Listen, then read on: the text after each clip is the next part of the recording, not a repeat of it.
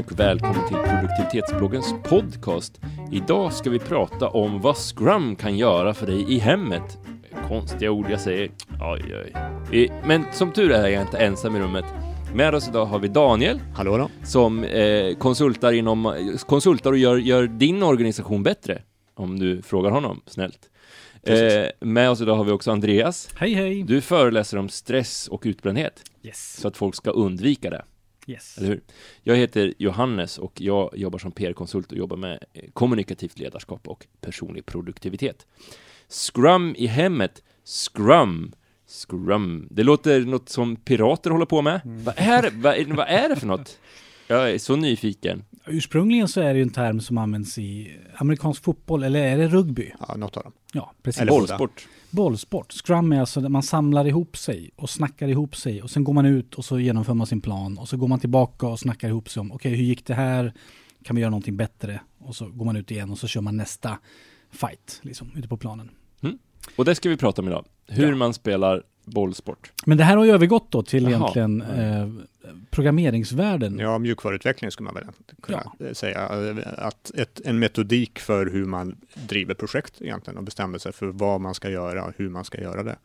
Ehm, och vi kommer att komma in på, på delkomponenter. Vi har pratat lite grann om delkomponenterna i ett tidigare podcastavsnitt också. Mm. Ehm, Lite sprintar och lite sånt. Precis. Ehm, så vi kan väl egentligen börja med att definiera, eh, definiera komponenterna i det. Och du var inne på sprint. Eh, Mm. hur skulle du definiera en sprint, Johannes? Ja, en avgränsad tidsperiod då man jobbar fokuserat med någonting speciellt och gör så mycket som möjligt i den. Men tidsperioden är avgränsad.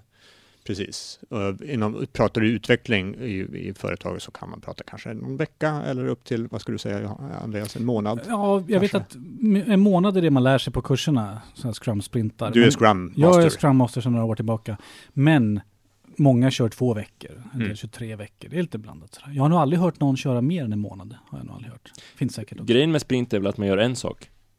Du gör ett begränsat mängd, du Ja. har ett utrymme eh, Mm. i tid som är tydligt definierat och det, det utrymmet med tid försöker du fylla med saker som du säger att det här ska vi åstadkomma under den här tidsperioden. Så att man är överens inom företaget eller inom organisationen att vi har sagt att det är de här sakerna vi ska leverera på de här två veckorna till exempel. För i, vi har, prat, har haft ett, ett avsnitt som hette någonting sprintar i Hemnet eller någonting sånt och då eh, tyckte jag att den stora fördelen med sprintar är att man gör en sak i taget Mm. och inte fem projekt åt gången utan man jobbar på ett, ett projekt i en sprint. Ja, sen så alltså- ger man upp det projektet så går man på nästa projekt i en sprint och sen så är man klar med det. Ja, och man kan väl egentligen backa där och säga att själva metodiken är väl som så att i det stora hela så kan man säga att först så sätter man sig ner och snackar ihop sig om att okej, vi kör en sprint här, säg att, det, säg att det är två veckor då exempelvis.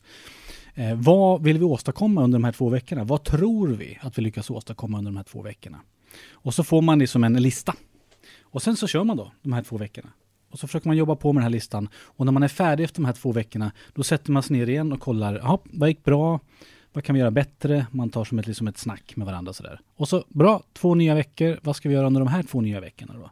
Så att det är liksom precis som du säger, det är en avgränsad tid och under den tiden ska man liksom genomföra någonting som man tror att man kommer att lyckas genomföra. Det är egentligen, det är den på väldigt högt plan.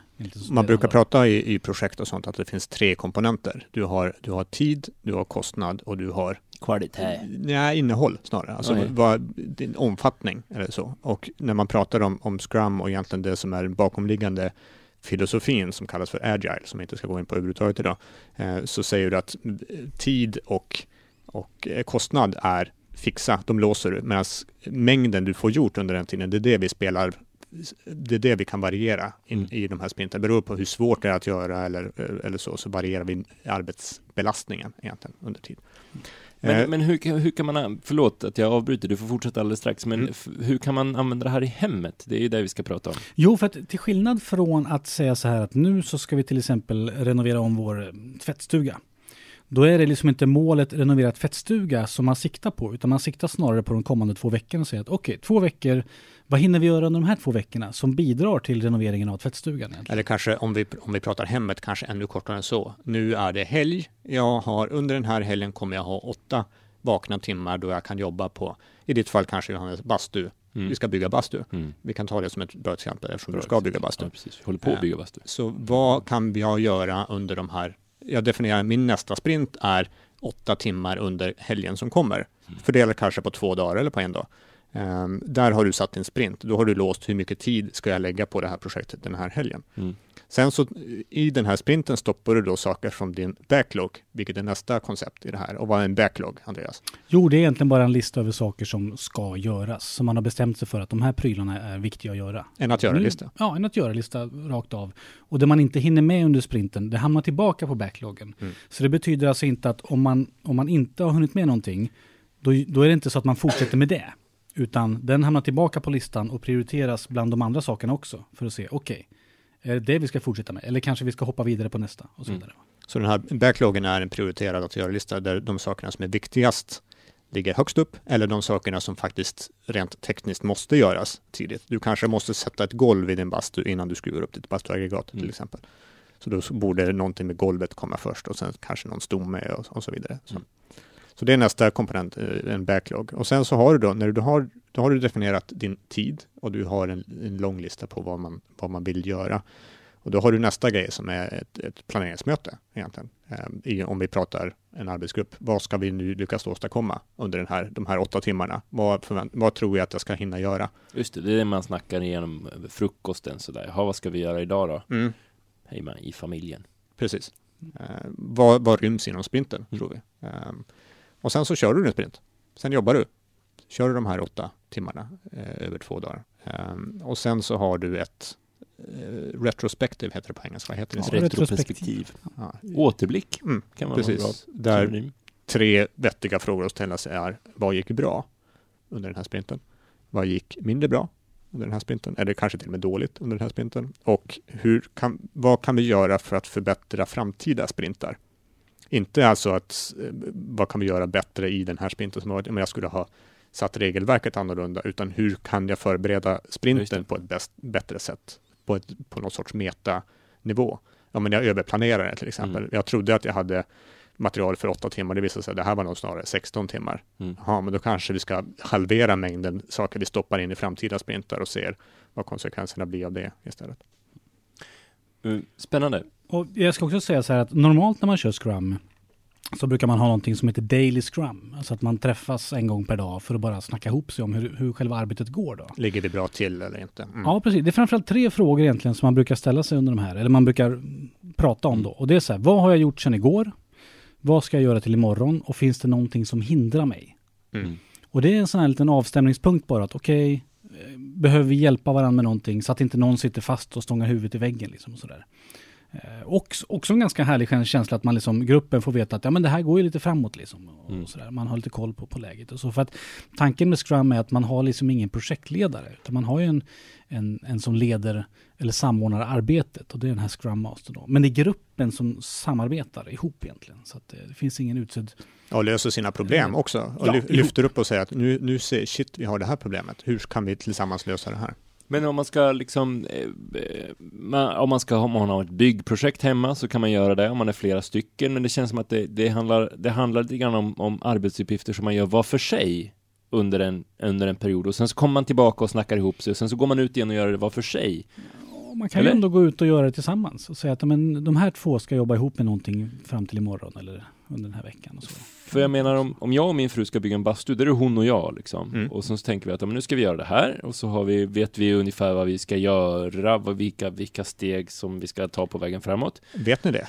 Är Ja. ni överens om det? Ja, ja faktiskt, för vi, har pra- vi pratar ju ganska mycket om det. Vi har ju konstaterat att det där projektet är ju inget byggprojekt, utan det är ett kommunikationsprojekt. Mm.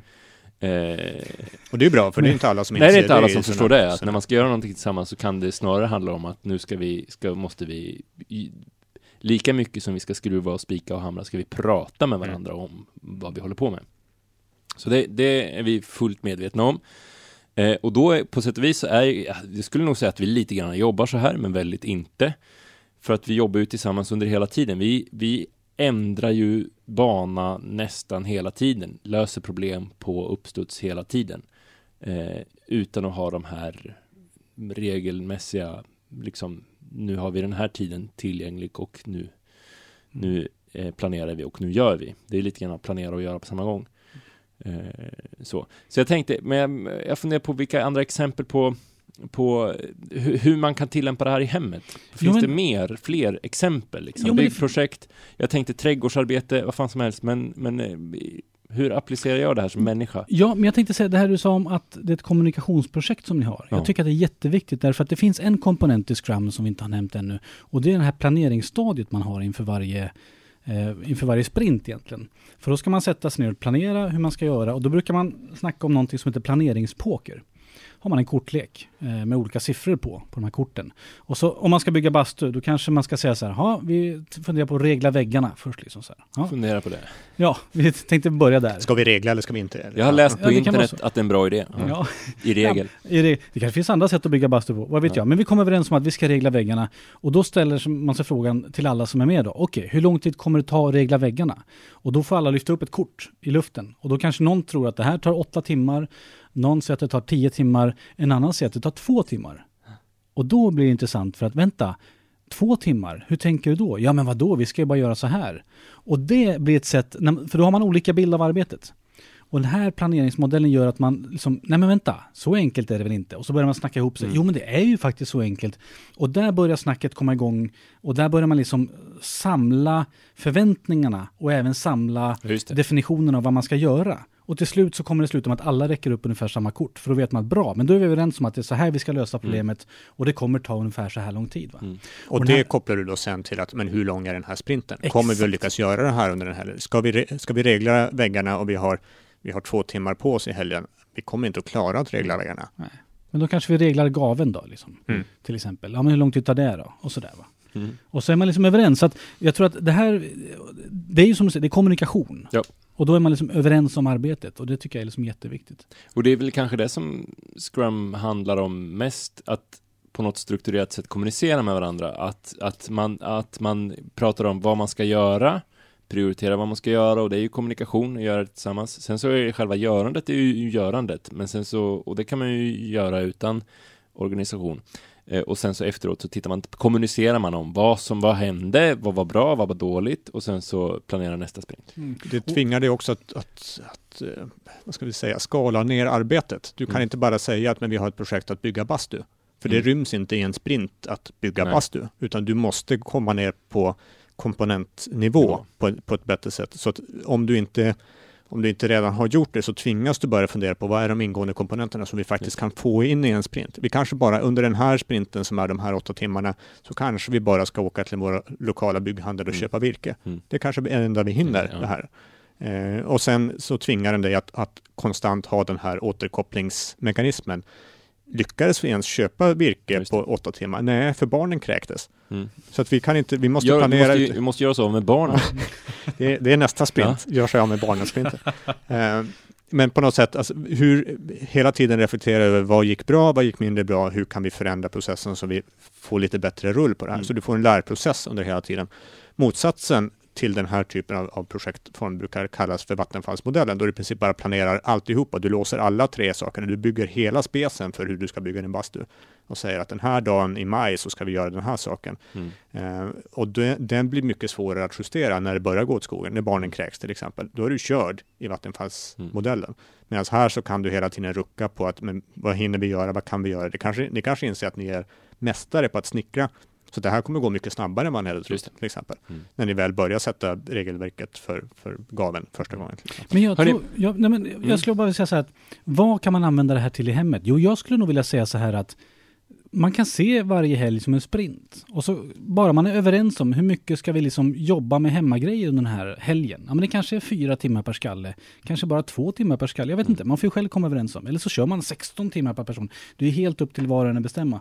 Men just det att man kanske under veckan snackar ihop sig. Vad ska vi göra den här helgen? Mm. Och det behöver inte vara ett bastuprojekt. Det kan ju vara så enkelt som att ah, men vi skulle behöva sälja den där hyllan på Blocket. Ja, ja men det kanske tar Eller en vi ska halv... putsa fönstren. Ja. Ja. Så här, ja, det tar en halvtimme att sälja det. Putsa fönstren kanske tar två timmar. Så här, va? Och när man får ihop det här så kan man planera helgen och kommunicera. Jag tror att det är den stora vinsten med Ja, de här precis. sakerna. Och min favorit när vi har gjort sådana saker, det här är ett litet stickspår, men jag tar mig friheten att göra det så här mot slutet av programmet. Min favorit med sådana helglistor, sån helgbacklog, att det här ska vi göra under helgen, det är att också skriva upp käka bullar på café, Mm. alltså göra de här, skriva upp de här härliga grejerna som man vill göra på, på under helgen. För då kan man liksom stryka, liksom dricka en massa öl, ja, men då kan man stryka det också. Det är också helgjobb, skulle jag vilja Och så säga. kan du fundera när du har druckit öl. Vad gick bra? Ja, Vad vad- öl? vad Vad gick gick dåligt? Att dricka öl? Ja. Och hur kan vi förbättra öldrickandet Exakt, nästa gång? exakt. Hur sammanfattar vi det här? Om vi skulle titta tillbaka på det vi har pratat nu och fundera på om vi ska sammanfatta, vad, vad, vad, har, vad har vi sagt som har varit bra? Vad kan vi göra bättre? Vad kan vi säga som, om vi skulle spela in det här avsnittet igen? Vad skulle, skulle det vara bättre? Nej men, Kan vi sammanfatta? alltså, Hur använder man Scrum i hemmet? jo men alltså, tänk en, en fast tidsperiod. Och snacka ihop er om vad ni tror kommer hända under den. Hur, ska hur ska vi fylla den? Ja, Mm. snarare än att tänka att den här helgen ska vi göra klart en viss grej. För det kan hända så mycket Just grejer under tiden ungarna kräks. Så i, i, i själva konceptet ligger, i, ligger också att bli inte besviken om du inte hinner alltihopa. Då har du, ska du vara glad för då finns det grejer till backloggen. Ja, det finns grejer till backloggen och det finns saker att lära sig om hur vi planerar saker egentligen. Toppen, toppen. Det var det vi tänkte prata om, Scrum i hemmet. Eh, och med oss idag har vi haft Daniel och Andreas. Och du som lyssnar på det här, du får jättegärna kontakta oss på info.produktivitetsbloggen.se och komma med förslag på vad vi kan prata om eller ställa frågor och sådär. Är det så att du vill komma i kontakt med någon av oss eh, utan att de andra vet, tänkte jag säga, så går det bra att kontakta Oavsett anledning. Oavsett anledning så går det bra att kontakta Daniel på daniel.produktivitetsbloggen.se Andreas på eh, andreas.produktivitetsbloggen.se och Johannes på johannes.produktivitetsbloggen.se. Vi har andra mejladresser också som du kan leta upp på internet om du vill. Svårare än så är det inte. Du är jättevälkommen att lyssna på oss nästa vecka i de här öronen du har. Ha det bra tills dess. Hej då!